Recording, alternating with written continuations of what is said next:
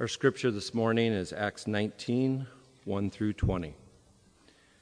While Apollos was at Corinth, Paul took the road through the interior and arrived at Ephesus. There he found some disciples and asked them, Did you receive the Holy Spirit when you believed? They answered, No, we have not even heard that there is a Holy Spirit. So Paul asked, Then what baptism did you receive? John's baptism, they replied. Paul said, John, John's baptism was a baptism of repentance. He told the people to believe in the one coming after him, that is, Jesus. On hearing this, they were baptized in the name of the Lord Jesus. When Paul placed his hands on them, the Holy Spirit came on them, and they spoke in tongues and prophesied. There were about twelve men in all. Paul entered the synagogue and spoke boldly there for three months, arguing persuasively about the kingdom of God. But some of them became obstinate. They refused to believe and publicly maligned the way. So Paul left them. He took the disciples with him and had discussions daily in the lecture hall of Tyrannus. This went on for two years, so that all the Jews and Greeks who lived in the province of Asia heard the word of the Lord. God did extraordinary miracles through Paul, so that even handkerchiefs and aprons that had touched him were taken to the sick, and their illnesses were cured, and the evil spirits left them. Some Jews who went around driving out evil spirits tried to invoke the name of the Lord Jesus over those who were demon possessed. They would say, In the name of the Jesus whom Paul preaches, I command you to come out. Seven sons of Sceva, a Jewish chief priest, were doing this. One day the evil spirit answered them Jesus I know, and Paul I know about, but who are you? Then the man who had the evil spirit jumped on them and overpowered them all. He gave them such a beating that they ran out of the house naked and bleeding. When this became known to the Jews and Greeks living in Ephesus, they were all seized with fear and the name of the Lord Jesus was held in high honor. Many of those who believed now came and openly confessed what they had done. A number who had practiced sorcery brought their scrolls together and burned them publicly. When they calculated the value of the scrolls, the total came to 50,000 drachmas. In this way, the word of the Lord spread widely and grew in power. This is the word of the Lord.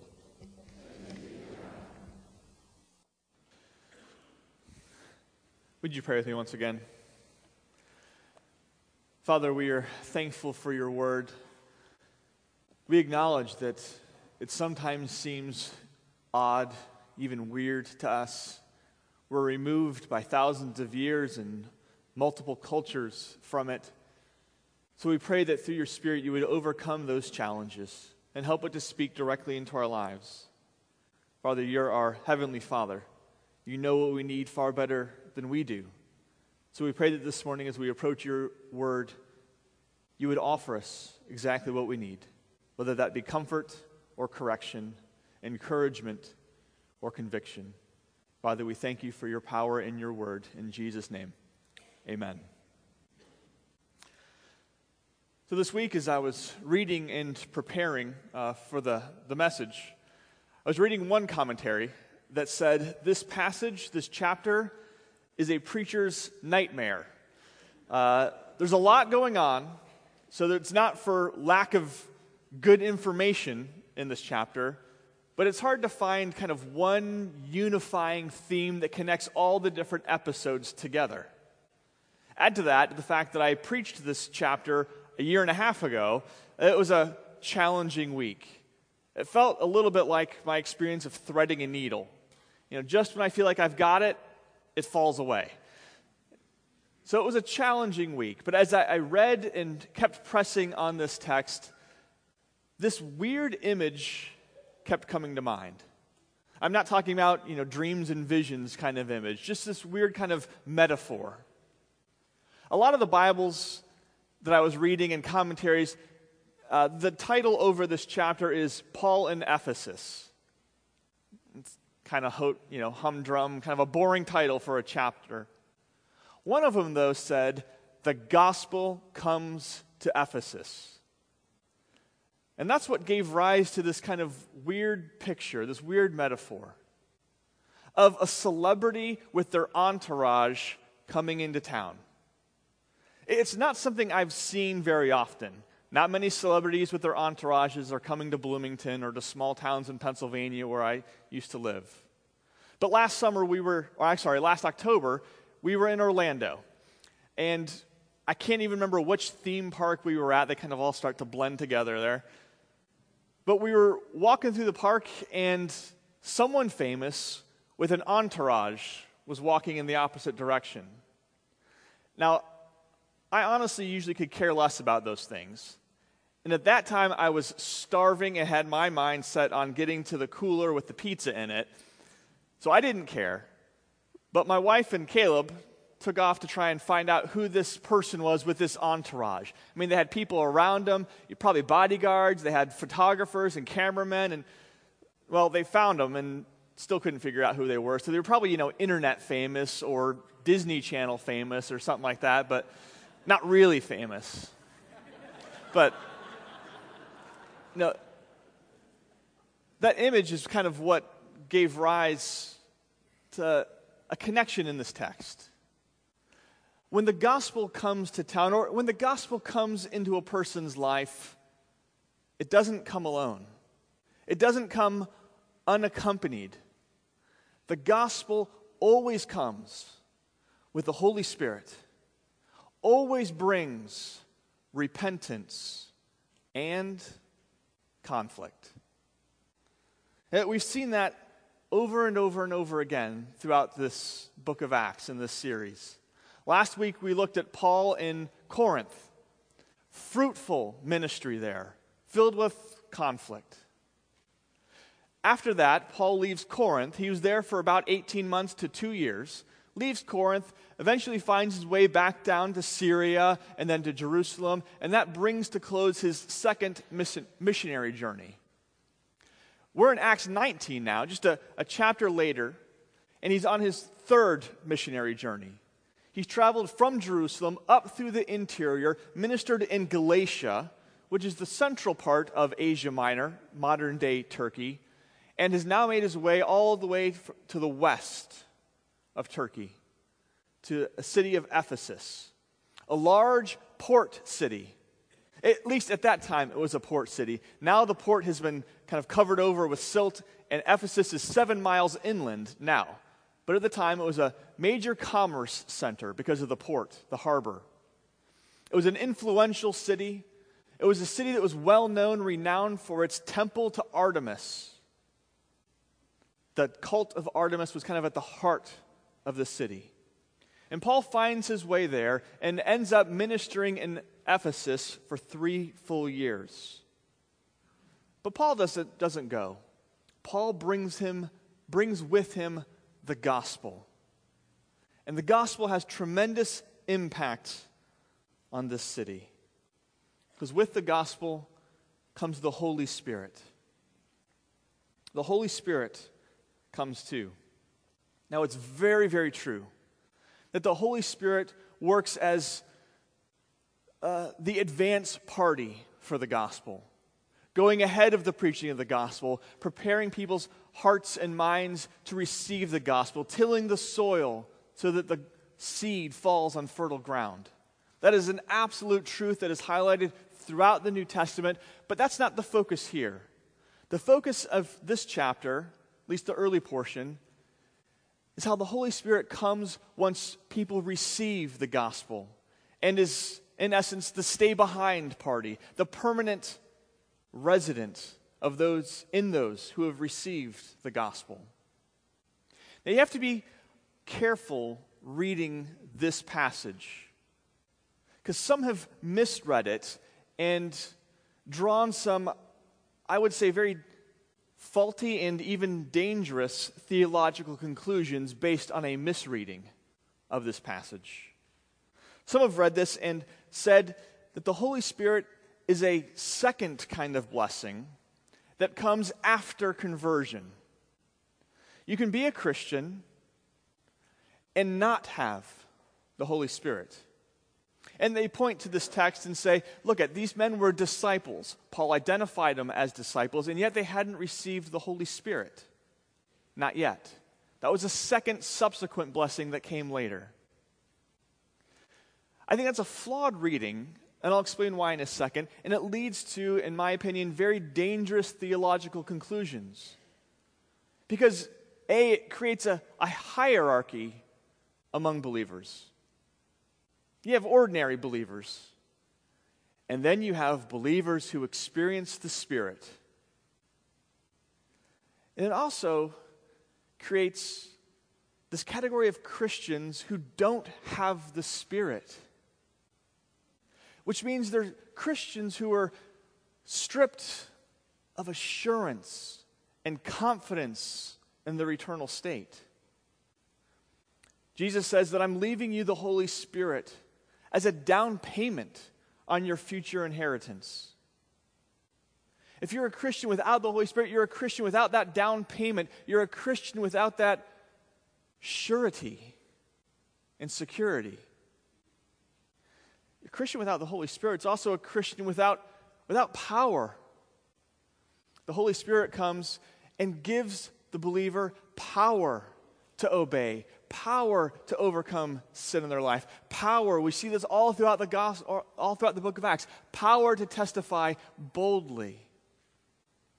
A Christian without the Holy Spirit is a Christian without power, without assurance, without fruit. It's the Spirit that produces the fruit of love, joy, peace, patience, kindness, gentleness, long suffering. Not us.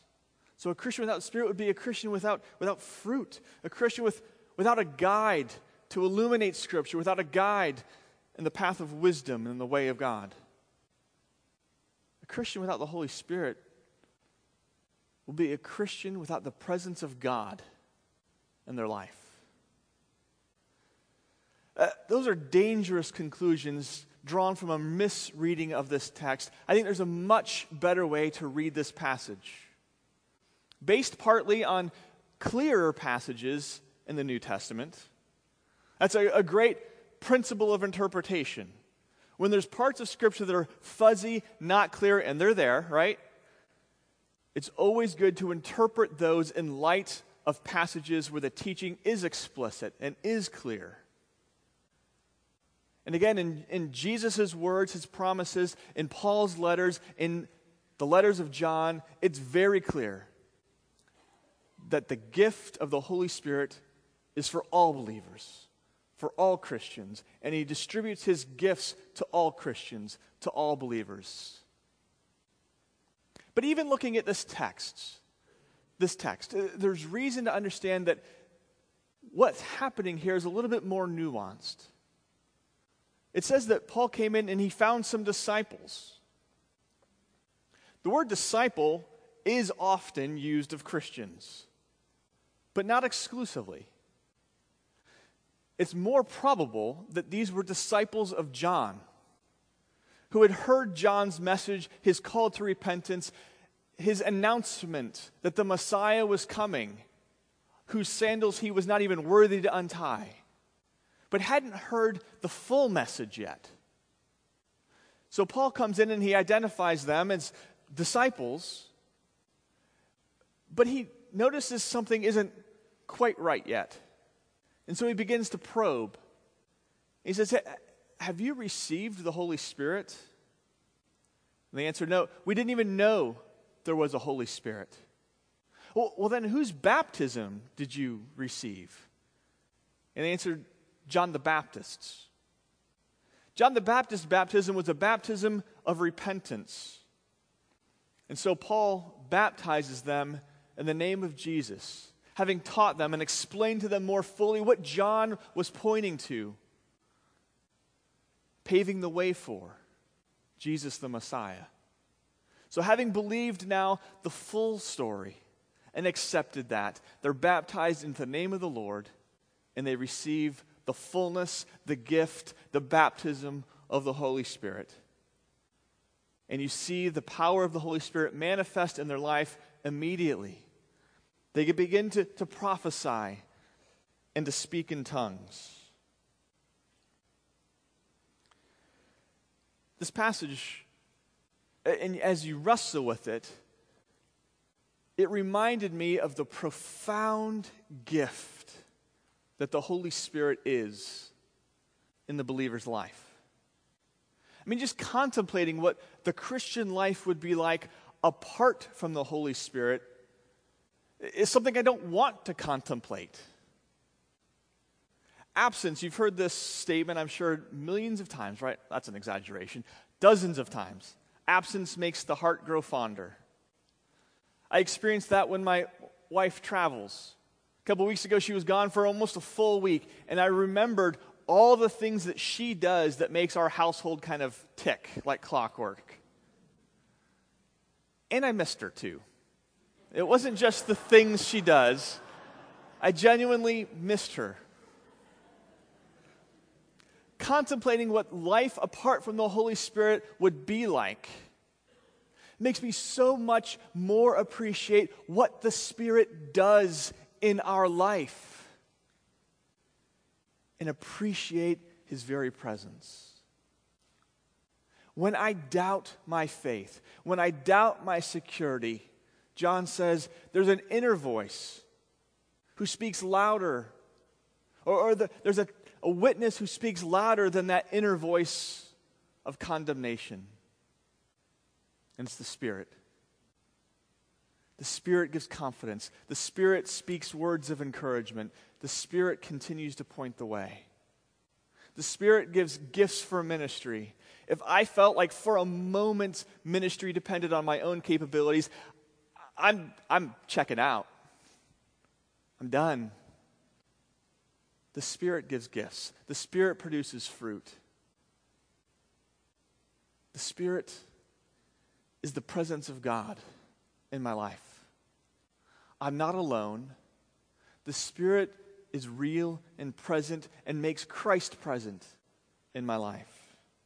Just contemplating for a moment life apart from the Spirit makes us appreciate all the more and want to rely all the more and get to know all the more the work, the power, and the person of the Holy Spirit. So the gospel comes to town, comes into these 12 men's, these disciples' life. And with the gospel comes the Spirit. And before we move on from contemplating the Spirit, maybe you're asking yourself, well, what about all those miracles that were going on? Tongues and prophecy. And it says extraordinary miracles were going on through the Apostle Paul. Handkerchiefs that were touched by the Apostle Paul were used to heal and cast out demons. Why don't we experience those kind of miracles now? I probably get that question more often than I get any theological question. There's two parts from my perspective to that answer. First is we have to understand the uniqueness of what's going on in the book of Acts. It's a unique time in redemptive history. Miracles were authenticating the gospel, were authenticating the presence of the church, the authority of the apostles, which were foundational for the rest of the period of redemptive history that we're in now. They needed authenticating in a unique way. That's part of it. The second part of my answer is miracles are happening daily if we define miracles correctly. Consider conversions just for a moment. Conversions are miraculous things. We see conversions in this church. I, lo- I love it. And I love seeing the baptisms that follow. Fantastic testimonies to the miraculous power of the Holy Spirit in someone's life. Uh, conversions aren't just someone making up their mind, making a decision, a choice. Conversions are far more than that. They're rebirths, uh, they're resurrections.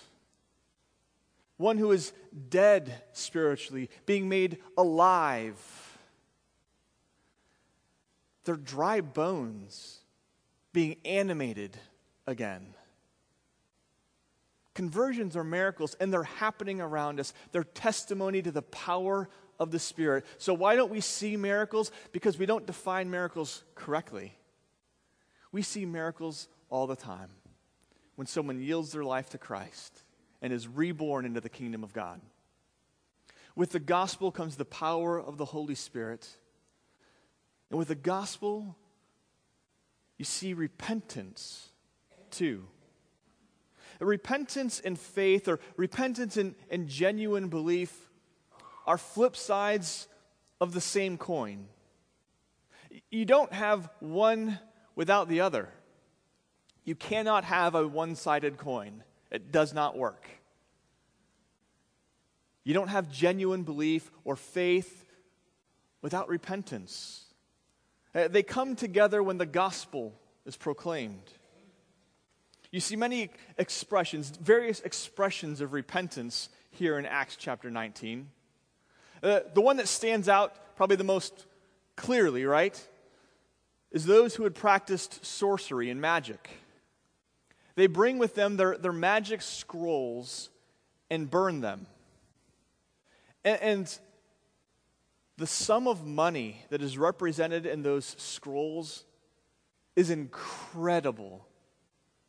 It, it, depends on what commentary you read, but it's somewhere between a million dollars and some have estimated more than $15 million worth of value in those scrolls that were burned as an expression of repentance. I, I've been a part of kind of repentance things that look like that. Growing up in a more fundamentalist Baptist church, every once in a while in a youth group, we'd have a bring your CDs and smash them for Jesus kind of party. I gotta be honest, I always held back my favorites. Usually rebought the ones that I broke. Sometimes repentance looks like this. Sometimes repentance is costly, it's public, it's demonstrative, but not always. Uh, others in this passage, it said, came and they, they openly confessed what they had done. Those kind of public displays of smashing or burning or cutting off. Not always necessary, not always possible. How do you publicly smash pride or arrogance or lust or greed? But they confessed. They acknowledged sin. Confessed either openly or confessed to brothers. And, and there's wonderful grace that is to be found in confession. Freedom and release from guilt and shame that can be found in confession. That was part of the expressions of repentance. There were still others that I think were even more subtle than that. If you keep reading in Acts 19, there, there's a riot that erupts. Because again, Ephesus was a city renowned for its temple to Artemis, and there was all kinds of trades that went around the temple. One tradesman, a silversmith named Demetrius, caused a ruckus. He said, Paul is telling people that idols made by human hands are no real gods at all. And we're losing, read between the lines, we're losing money on this. Why? Because for people who had embraced the gospel, repentance for them meant we're no longer going to go and spend money in the temple. We're no longer going to go and buy little Artemis gods for our mantles and our homes was a more subtle form of repentance. It was just a, a ceasing of the sinful, idolatrous behavior. But it caused a stir. They didn't throw a big party and melt their Artemis gods. That would have immediately caused chaos. A believer who comes to faith in Christ from another religion doesn't need to go out and burn their sacred books from another religion. But they, they confessed and they repented and they turned in faith and belief. Does that mean that every sin issue was dealt with immediately? Absolutely not.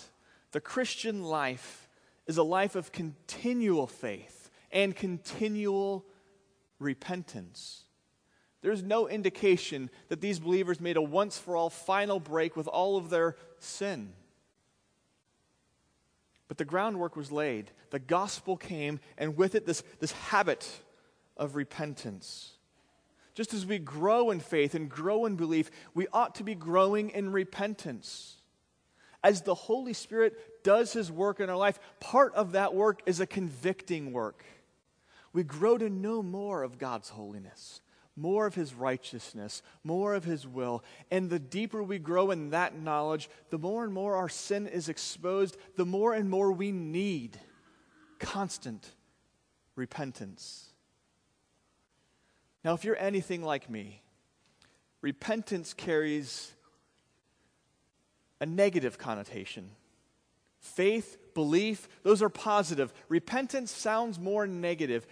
And we've done ourselves a disservice by how we describe repentance. We usually say faith is turning towards God, repentance is turning away from sin. It's very true. I'd like to think more of repentance in positive terms. It's not just turning away from sin, it's turning towards holiness. It's embracing godliness. It's embracing life as God intends it to be for us. I think repentance sometimes carries a negative connotation because we don't see or accept sin for what it truly is. We see sin as fun. So repentance is turning our back on fun. Uh, we treat sin like it's cute and cuddly and manageable, pleasurable, part of being, you know, in the world. We don't see sin as the lion crouching at our door ready to devour if we saw sin for what it was, turning away from it would be fantastic. Not negative, joy filled, life giving.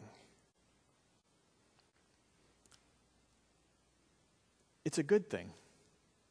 It's a good thing to turn towards God in faith and to turn towards Him and embrace holiness and goodness. With the gospel came the Holy Spirit, and with the gospel, part of that gospel entourage was repentance. Part of that gospel entourage is also conflict. I think we've seen that in ner- nearly every chapter of the book of Acts. Uh, some people are just lightning rods for controversy and conflict. It, it just finds them, right? The gospel's like that. Conflict finds the gospel. The, go- the gospel creates conflict. Sometimes it's conflict with those who overtly oppose the gospel because they love their sin or they love their idols to Artemis or they love their false religion. Sometimes the conflict is explicitly with evil. You see that here as the demonic begins to stir and become more violent. A few weeks ago, when John was preaching on that wonderful story of the slave girl who kept walking around harassing the apostles, he made a comment that has stuck with me, and I'm not going to quote it exactly right, but that's okay. I asked John, and he couldn't quote it exactly right either. But he said, when the gospel comes, evil stands up and takes notice. And there's conflict. But think for a moment about the conflict in your own life that happens, in your internal life that happens when the gospel comes. Because the gospel comes and roots up some of our most deeply entrenched idols our most deeply entrenched beliefs and desires. The idol of self, the idol of will worship, the idol of self reliance that says, you can do it. You can pull yourself up by your bootstraps. That is so deeply entrenched in us that when the gospel comes and says, No, you cannot, you cannot do it.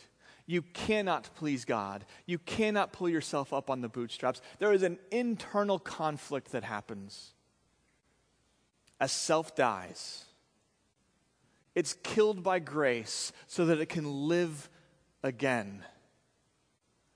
That's a conflict created by the gospel. And there's this conflict with sin. Again, the more we grow in grace, the more this conflict is apparent. If you're here and you're discouraged because you're still battling sin, let me offer you this word of encouragement. Don't be discouraged by that. That's normal. That's good. If there is no conflict with sin, that's when I worry. Before you became a believer, before the gospel invaded your life, there was no conflict with sin. There was only indulgence. Maybe you limited it for self interest's sake, but there was no battle. When you embraced the gospel, when the, the gospel overtook your life, that's when the battle started. That's when the conflict really heats up. And it lasts a lifetime. The fact that you're battling sin is not supposed to be discouraging. You're not battling sin on your own. You're battling sin with the grace of God and the power and the resources of the Holy Spirit in your life. So keep battling. It's not abnormal. Welcome to the Christian life. Uh, there's a connection that I think we've implied a lot. Maybe we need to make explicit the book of Acts follows the Gospels. The stories that come in the book of Acts follow the death and resurrection of Jesus Christ. The conflict that happens throughout the book of Acts follows the decisive victory of Jesus Christ over all the forces of evil, over Satan, over sin, even over death. The conflict we see in the book of Acts, those are just the last throes. The last throes of a defeated enemy trying to do a little bit of damage still on the way down. And the wonderful advance we see of the kingdom of God, of the church, made possible because of the death and new life in Jesus, his resurrection. And all the gifts that we see poured out on believers in the book of Acts, all gifts unlocked for us by the cross. If you want to talk more about how the cross, the death, and the glorious resurrection of Jesus Christ unlocks God's gifts in your life, I would love the opportunity to talk with you more about that. John, Bob, Josiah, Rob, anyone of the elders, find someone sitting next to you. And if they don't want to explain it to you or don't know how to explain it, they'll find someone. As you read through the book of Acts, as we've gone chapter by chapter, all these things that we read and see about,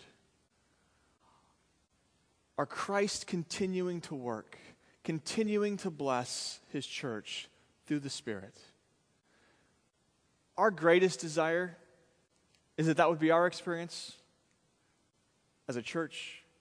That would be your experience as an individual who follows who follows Christ in grace and in the power of the Holy Spirit. Would you pray with me? Father, we thank you so much for your word.